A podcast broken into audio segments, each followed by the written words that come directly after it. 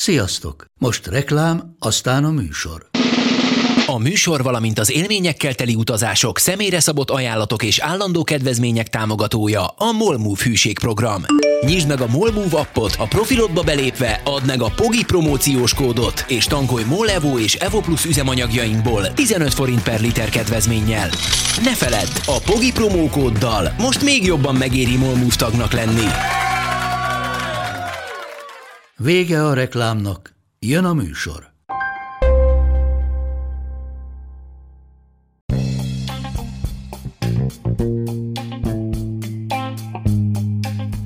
Ez itt a Pogi Podcast. Pogácsa Zoltán közgazdás, szociológus, politikai gazdaságtani podcastja a globális gazdaságról a klímaválság, az automatizáció, a digitális gazdaság, az egyenlőtlenségek és a posztdemokrácia korszakában.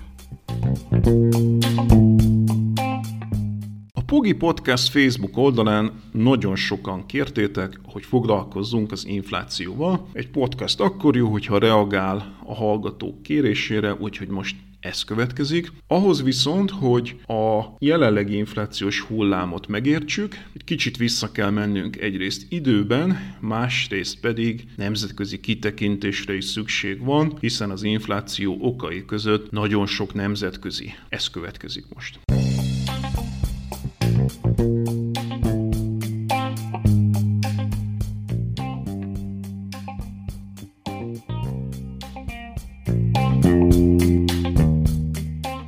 Akik nem ismerik a történelmet, kénytelenek lesznek megismételni azt, tudjuk George Santayana filozófustól.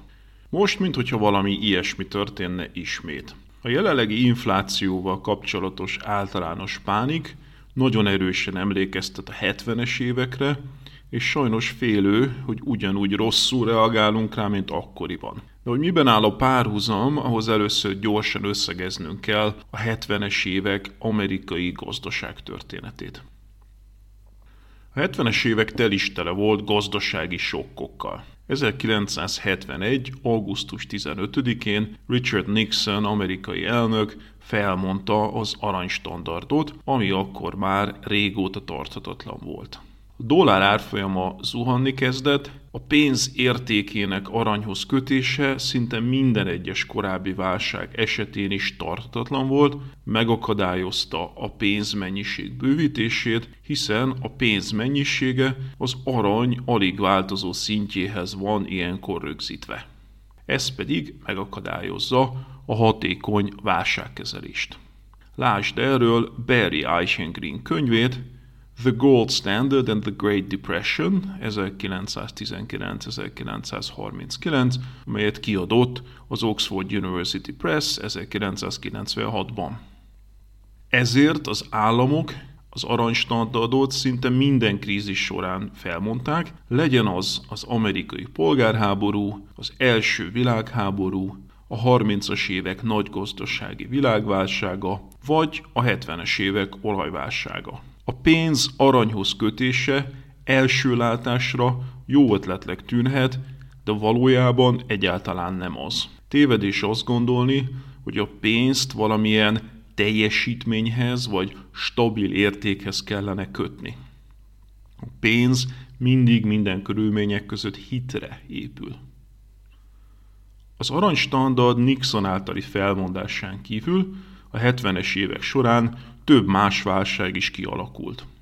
Kitört például két olajválság is, melyeknek eredetei a közel-keleti politikai gócpontok voltak, az arab-izraeli és az irak-iráni háborúk. Azaz, az amerikai gazdaságot több külső sok érte. Ezeknek az eredményeképpen az infláció magasra emelkedett, az egekbe lőtt ki a korábban rögzített aranyára, a 35 dollárhoz rögzítettről egyenesen 850 dollárra az évtized végére, illetve az olajé is az évtized elejé szintén rögzített 3 dollár körüli árról 20 dollárra.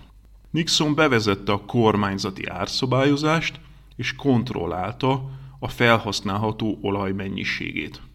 Az amerikai családokat pedig arra kérte, hogy ne fűtsék be annyira a lakásaikat. Egészségesebb is próbálta őket meggyőzni az elnök.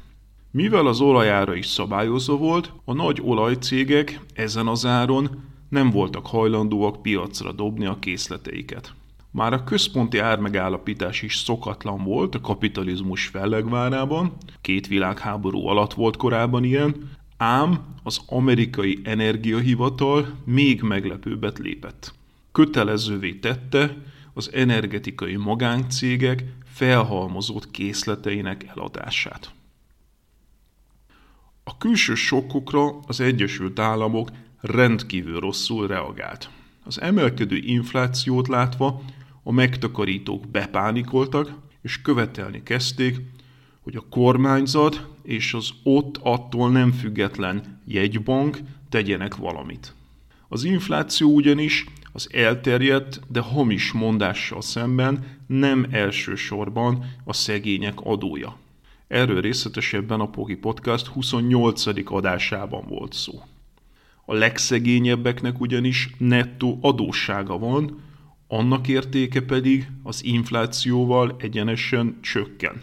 Magyarországon manapság például az MNB statisztikái szerint 200 ezer háztartásnak van nettó adóssága, ma Magyarországon ők de facto a legszegényebbek.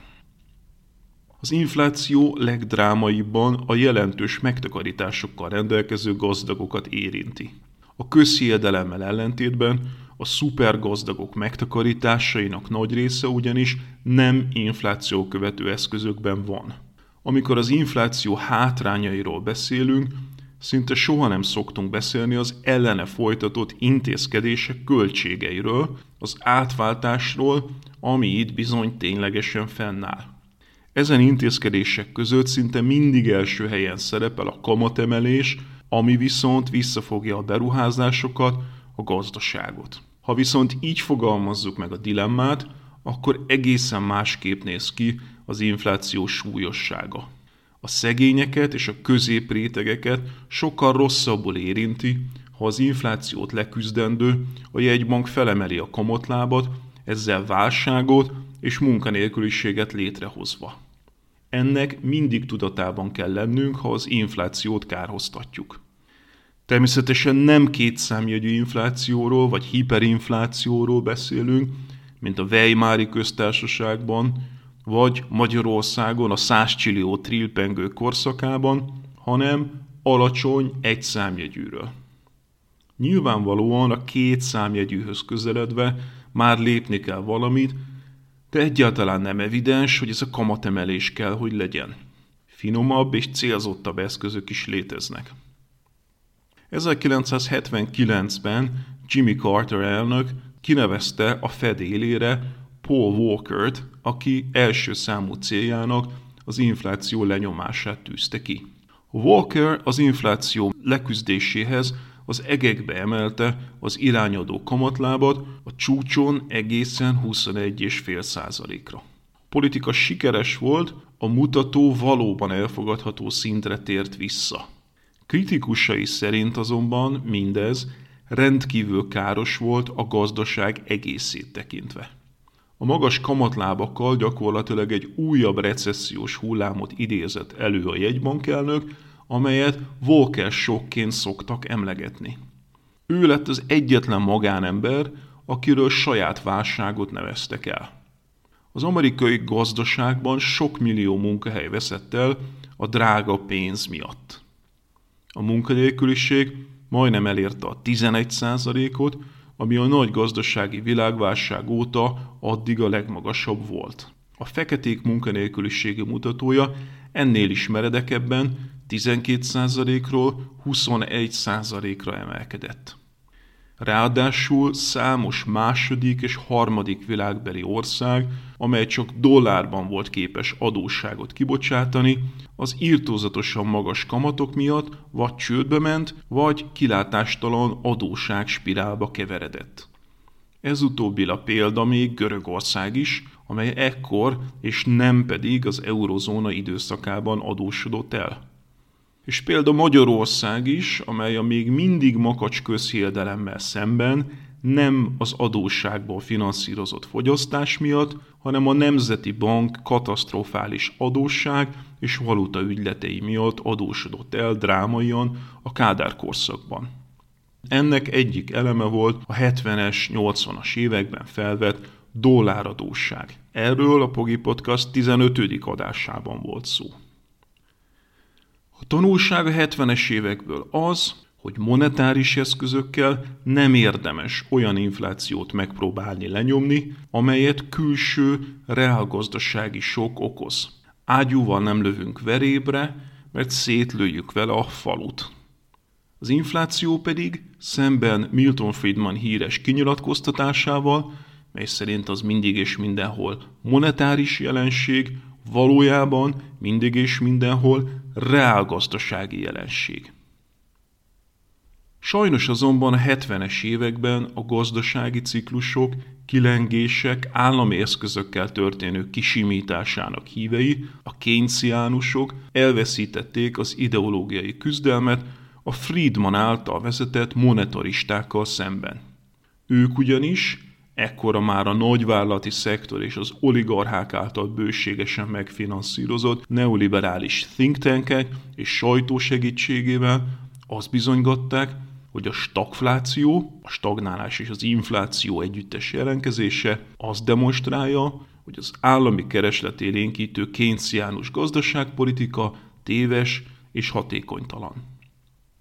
A valóságban csupán annyi történt, hogy sosem szabadott volna az aranystandardot bevezetni, és így kivezetéséből sem lett volna baj. Illetve nem szabadott volna brutálisan kitetté válni a külső energiaáraknak.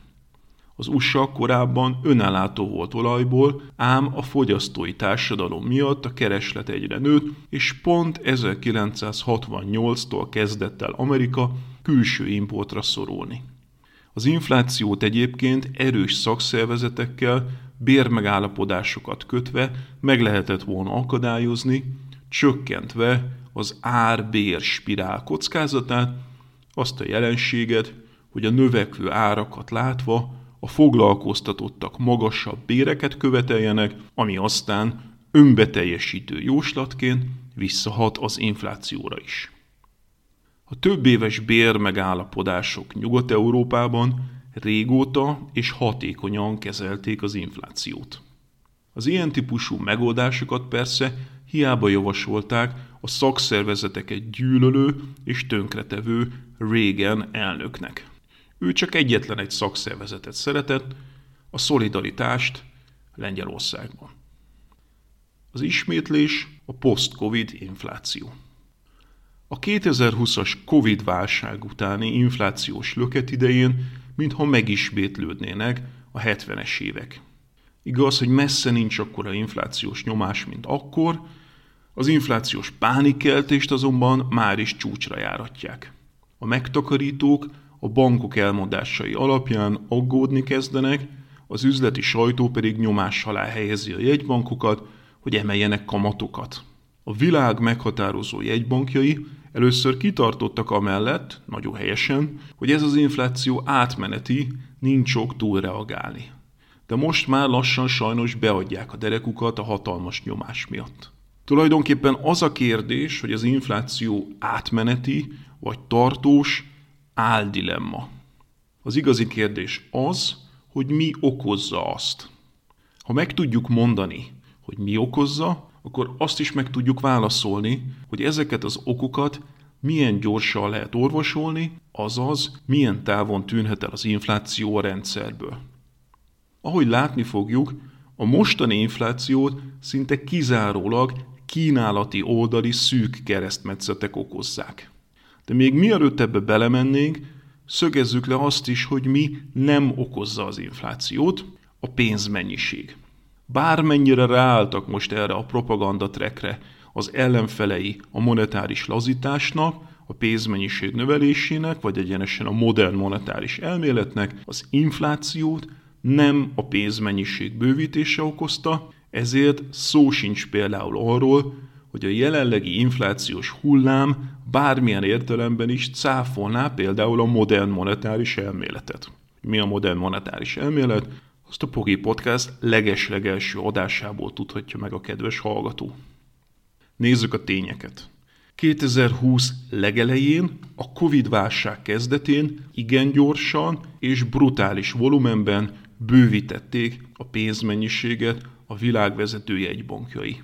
Ekkor pedig nem, hogy nem keletkezett infláció, de egyenesen határozott deflatórikus tendenciákat láttunk. Az infláció vagy másfél évvel később 2021 végén indult be, azaz jóval később. A 2021 végi inflációért nem okolható egy 2020 elején végrehajtott monetáris könnyítés, azt senki nem gondolhatja komolyan, hogy egy éven keresztül ez a pénz ücsörgött valahol, vagy megunva a tétlenséget, egyszer csak felállt és elkezdett inflációt generálni. Ez nonsens. Pénzmennyiség növelését tehát kizárhatjuk, mint okot. Természetesen ettől még a fiskális konzervativizmus hívei továbbra is tele fogják írni és nyilatkozni a médiát azzal, hogy ez a kiváltók. Mindez a propaganda háború része, akár csak a 70-es években. Nyilván senki sem szereti, ha cáfolatot nyer és meghaladottá válik teljes életműve, amelyben végig a költségvetési szigor, a megszorítások, a deficitkorlát, a szigorú monetáris politika és hasonlók mellett tette le a garast. A 2020-as uniós és amerikai válságkezelés sikere pontosan ezt az egykori főáramot száfolta meg. Gondoljunk bele, hogy az amúgy is igen mély válság mennyivel mélyebb lett volna még ennél is, ha a kormányok ragaszkodnak a kiegyensúlyozott költségvetéshez. Válságok idején bármennyire furán hangzik, a kormányzatnak költségvetési deficitet kell csinálnia. Ahogy Paul Krugman fogalmazott, az állami deficitek mentik meg a magángazdaságot válság idején. Ha pedig a jegybankok válság idején több pénzt bocsátanak ki, és ezt pedig odaadják a hétköznapi embereknek, akkor a háztartások megélhetése is megőrizhető, és a termelők számára is fennmarad a kereslet. Ennek hiányában még nagyobb lett volna az összeomlás. A 2020-as válságkezelés tehát helyes volt. Se nem megszorításokra épült, mint az eurózóna félrekezelése, sem pedig a nagyvállalati szektornak nyomták ki az extra pénzmennyiséget, mint Obama alatt a 2009-es válság után. Lássuk akkor a valódi okokat. 2021 nyarán az oltások nyomán némileg enyhült a járvány, az emberek fogyasztani kezdtek, és kiderült, hogy az újraéledő keresletet nem képes kiszolgálni a világgazdaság.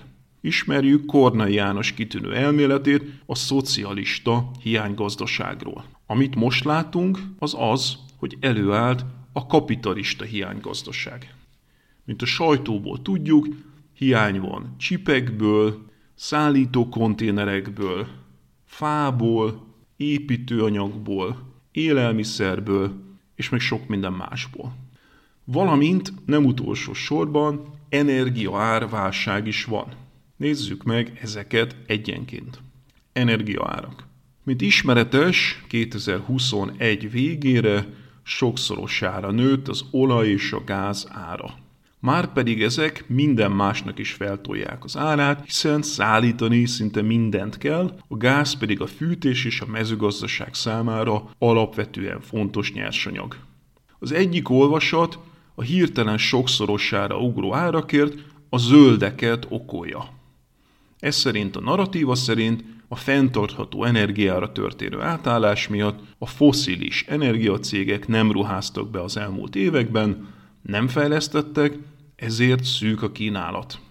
Még alapvetően higgadt és racionális emberek is áldozatául estek annak a retorikának, mely szerint, úgymond, a zöld átmenet túl fontos dolog ahhoz, hogy a zöldekre bízzuk. Megkezdődött a zöldek bűnbakká tétele. Eddig csak naív, idealista hülyéknek voltak ábrázolva, innentől már veszélyes ellenségek lesznek. Bár csak lenne valami ebben a mondásban, bár csak ott tartana már a világ, hogy a fenntartható energiára történő átállásnak lenne ilyen erőteljes hatása. Azonban nem ez történt, hanem az, hogy 2014-től kezdődően volt egy hatalmas zuhanás a globális energia árakban, majd rövid trendforduló után, Covid-válság közepén még sokkal mélyebbre is süllyedtek azok. A kezdeti 2014-es energiaár zuhanást az amerikai palagázbúm okozta, nem pedig az ennél későbbi 2016 végén hatályba lépő Párizsi Klímaegyezmény. Ráadásul ezen egyezményt, mint ismeretes, a világországai be sem tartották, miközben csökkennie kellett volna a globális CO2 kibocsátásnak Párizs óta, az folyamatosan nőtt, és a kritikus másfél Celsius fokos felmelegedés helyett robogunk tovább a visszafordíthatatlan klímafolyamatokat jelentő 3 Celsius fok felé, többek között Magyarország hozzájárulásával is. A még alacsonyabb 2020-as energia mélypontot pedig a Covid-válság fogyasztás visszaesése okozta. Emlékezzünk rá, 2020-ban volt egy pillanat, amikor a teljes világ sajtó azon döbbent meg, hogy története során először negatív lett az olaj ára. Termelők és a finomítók meg akartak szabadulni az eladhatatlan készleteiktől. Kár a zöldeket okolni mindezért, bár lehet, hogy sikeresebbnek éreznék magukat, ha tényleg ők lennének a felelősek. Milyen válaszokat lehet akkor mindenre adni? Alapvetően háromfélét. Az egyik a piaci megoldás, a szén úgymond megfelelő piaci árazásának iránya, ami jelenleg a COP folyamatban dominánsnak tűnik. Ez az alapvetően piaci fundamentalista megközelítés nem hisz abban, hogy az államok összeszedik majd magukat, és levezénylik az átmenetet. Ahogy azonban Daniela Gabor közgazdász és Isabella Weber gazdaságtörténész a Financial Times hasábjain figyelmeztetnek rá, ez pontosan az a megalapozatlan hit a piacban és a helyes árazásban, amely a kelet-európai rendszerváltásokat zsákutcába vitte. Weber Kína kutató is rámutat arra, hogy a kezdeti bizonytalanság és az árak kritikátlan felszabadítása nyomán bekövetkező Tiananmen téri katasztrófa után a kínai vezetés rátalált arra a sikeres modellre, amelyben a gazdaságot az állam vezérli a piaci folyamatokra támaszkodva. Weber könyvéről a Pogi Podcast 35. adásában volt szó. Ha valóban működne a piac helyes árazása, akkor már réges-régen igen magas energiaáraknak kellene lenniük, mivel beépült volna azokba a klímakatasztrófa veszélye. De nem ez történt, mert a globális energiacégeket az államok folyamatosan a GDP 3%-a körül támogatják nettóban, többek között a további lelőhely feltárásokat is, miközben már az eddig bizonyított készleteiket sem tudjuk már soha elégetni a klímaváltozás miatt. Semmi okunk nincs azt feltételezni, hogy a nagyvállalati szektor és az oligarchák által fogjulejtett államok innentől fogva létrehozzák a foszilis energia, a nukleáris energia, illetve a fenntarthatók valódi, holisztikus, minden szempontot és a hosszabb távot is figyelembe vévő piaci árazását. Ez illúzió. A második irány az állam által vezérelt és finanszírozott zöld átmenet. Az a post megközelítés, hogy amit technikailag meg tudunk csinálni, az meg is tudjuk finanszírozni. Itt jön képbe a modern monetáris elmélet. Ez lehetőséget adna egy állam által finanszírozott zöld átmenetre. Ha már eddig is ezt csináltuk volna, ha kiépítettük volna a fenntartható és decentralizált energiaforrásokra épülő gazdaságot, ha az igenis létező nem adófizetői, hanem közösségi pénzből megfinanszíroztuk volna a lakó és középületek tömeges szigetelését, az átállást a fenntartható közlekedésre, akkor most nem lennének magas energiaárak.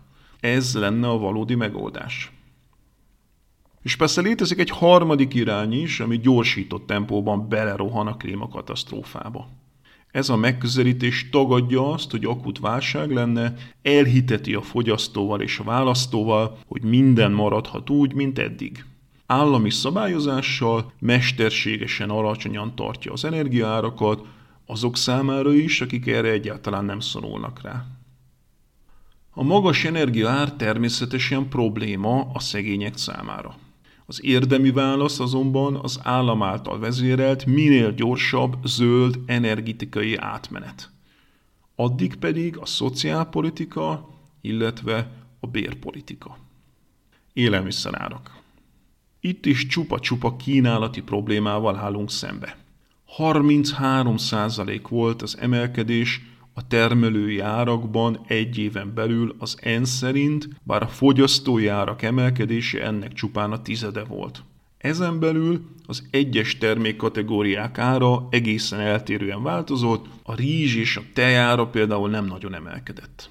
A kukoricára az amerikai hurrikánok miatt nőtt, a pálmaolajára a Covid által okozott maláziai migráns munkaerőhiány miatt nőtt, a sertés és a szója árát pedig a kínai sertéspest is mozgatta.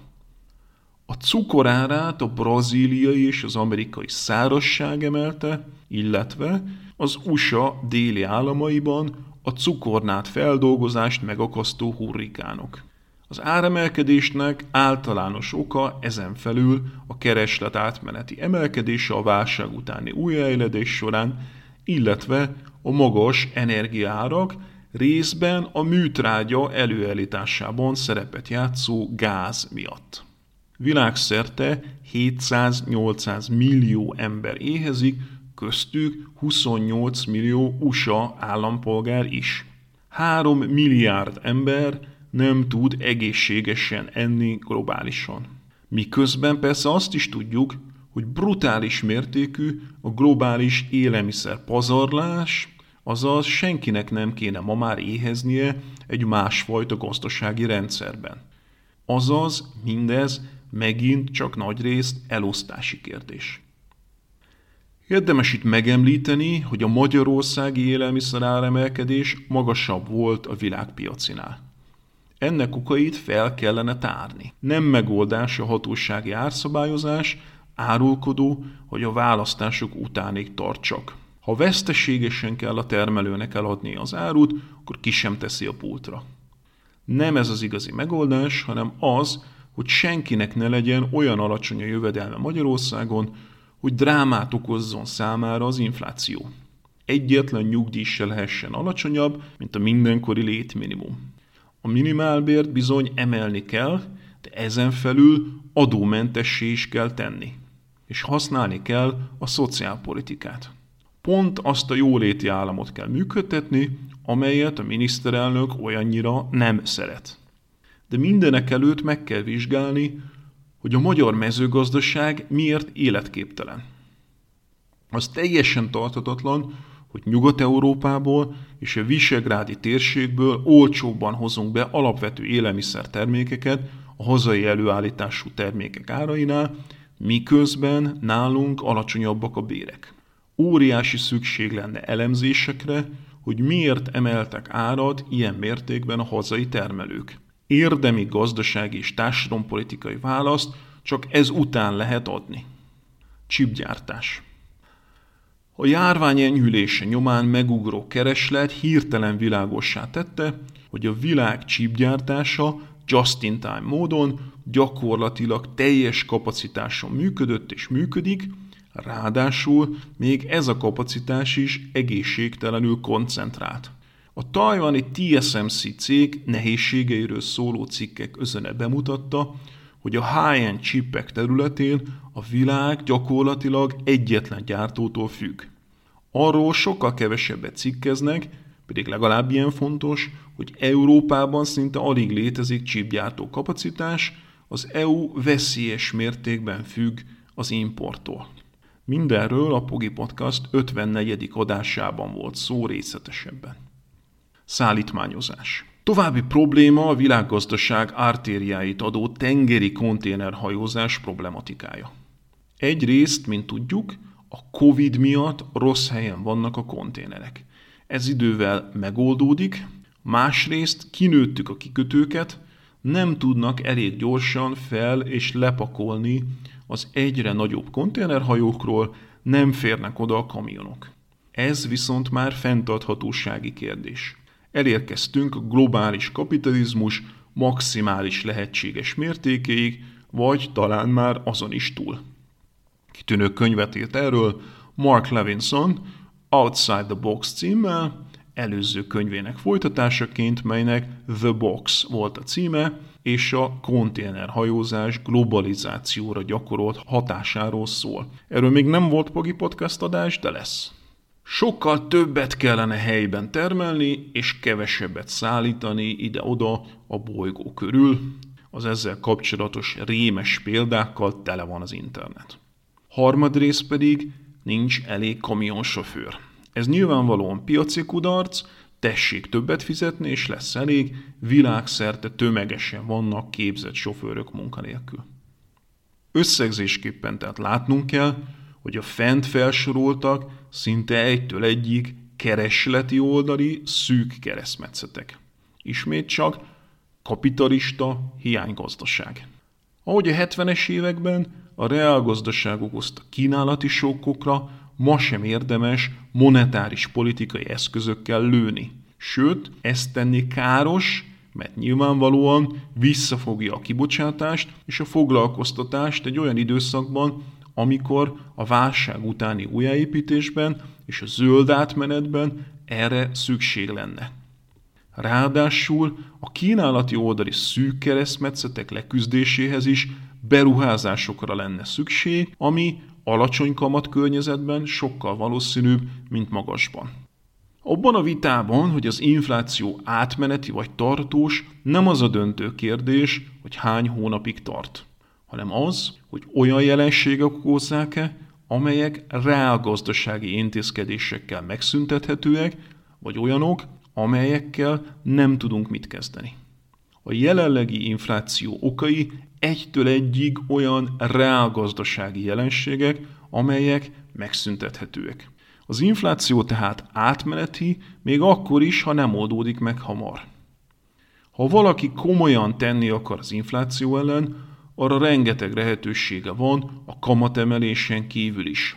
Nem kell az egész gazdaságra ágyúval lőni a veréb miatt, lehet például csökkenteni a költségvetési kiadásokat, univerzális állami támogatások helyett a legszegényebbeket célozni. Őket viszont mindenképpen kell is. Lehet például adót emelni az olyan káros tevékenységek és termékek fogyasztásának visszafogására, amelyet amúgy is vissza akarunk szorítani, mint például a környezetet károsító folyamatok. És mindenek előtt abba lehet hagyni az inflációs pánikkeltést, mert semmi nem indítja be az árbérspirált annyira, mint amikor a sajtó reggeltől estig a várhatóan magas infláció kereplőjét pörgeti. Még egy dologra említést kell tenni. Miközben a fogyasztó hónapok óta az inflációt érzékeli, a globális nagyvállalati szektor profitabilitása az adatok szerint sok évtizedes rekordokat dönt. Azaz szó sincs arról, hogy szegény cégek veszteségessé váltak volna a nyersanyag, energia és részegység árak emelkedése miatt. Egész egyszerűen szépen átterhelték a problémát a fogyasztókra. Sőt, az esetek nagy részében pont az inflációra való hivatkozással még annál is nagyobb mértékben emelték az árakat, bebiztosítva a rekord profitabilitást. Miért tehették ezt meg? Mert a neoklasszikus közgazdaságtan feltételezéseivel szemben a legtöbb iparágban már évtizedek óta nincs valódi verseny, oligopolisztikus viszonyok uralkodnak. Magyarország. Magyarország esetében az a lényegi kérdés, hogy mekkora része a hazai, jelenleg 7,5% körüli inflációnak importált, és mekkora a hazai hatás. Az ellenzékhez közel álló közgazdászok már letették a garast, szerintük a magyar inflációs adat nagyobbik része hazai, egyik-másik liberális közgazdász szerint akár négy ötöde is. Azt azonban nem árulják el, hogy mire alapozzák ezt az állításukat. Az árak emelkedése az elmúlt hónapokban az EU egészét nézve 5% feletti volt. Azaz, a magyar inflációs adat körülbelül kétharmada nemzetközileg is benne van a rendszerben. Több kelet-európai országban magasabb infláció volt, mint Magyarországon. Így a liberális közgazdászok kedvenc mintagazdaságaiban, Észtországban, Lettországban és Lengyelországban is, illetve az aktuális hónap dolgozójának számító Litvániában is. Hogyan magyarázzák meg, hogy ezekben az országokban még nálunk is magasabb az infláció? Felmenti-e mindez a magyar kormányt? Nem. Rengeteg felesleges kiadást csökkenteni lehetne, nincs rájuk szükség. Nem csak arról van szó, hogy nem kellene felépíteni minden sarokra egy stadiont és hasonló presztis beruházásokat, de például iszonyatosan demagóg a 13. havi nyugdíj is, bármelyik oldalról is ajánlatják.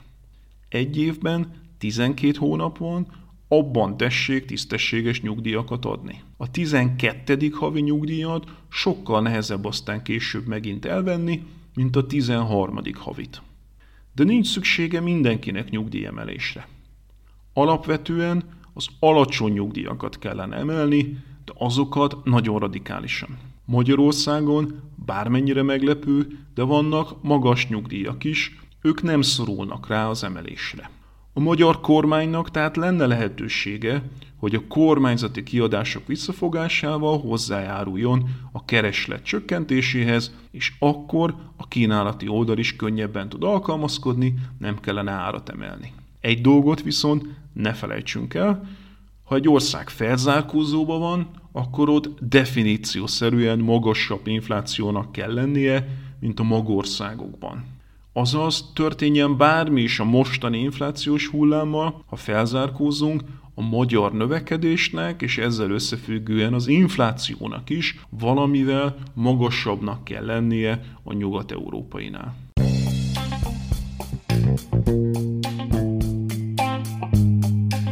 Ez volt ma a Pogi Podcast. Ha vitába szállnál az elhangzottakkal, vagy témát javasolnál, keresd a Pogi blog oldalt a Facebookon. Ha támogatnád a podcastot, azt a www.patreon.com per Pogi Podcast oldalon teheted meg. Köszönjük! Ha más podcastekre is kíváncsi vagy, hallgassd meg a Béton műsor ajánlóját. El tudod képzelni, hogy a podcastet, amit éppen most hallgattál, fél év múlva már a mesterséges intelligencia generálja? Mi sem. De ha érdekel, eljötte már a gépek lázadása. Hallgass bele az Embertelen podcastbe. Orsós Lajos vagyok, a műsor házigazdája. Egyelőre még élőben. Egyelőre. Fedezzük fel együtt, hogyan ismerkedik, randizik, mesél és vitatkozik Betty és Péter, két teljesen mesterséges intelligencia. Lajos, a podcast címét mond még egyszer, Léci. Oké. Okay. Embertelen podcast. Ez a műsor a Béton közösség tagja.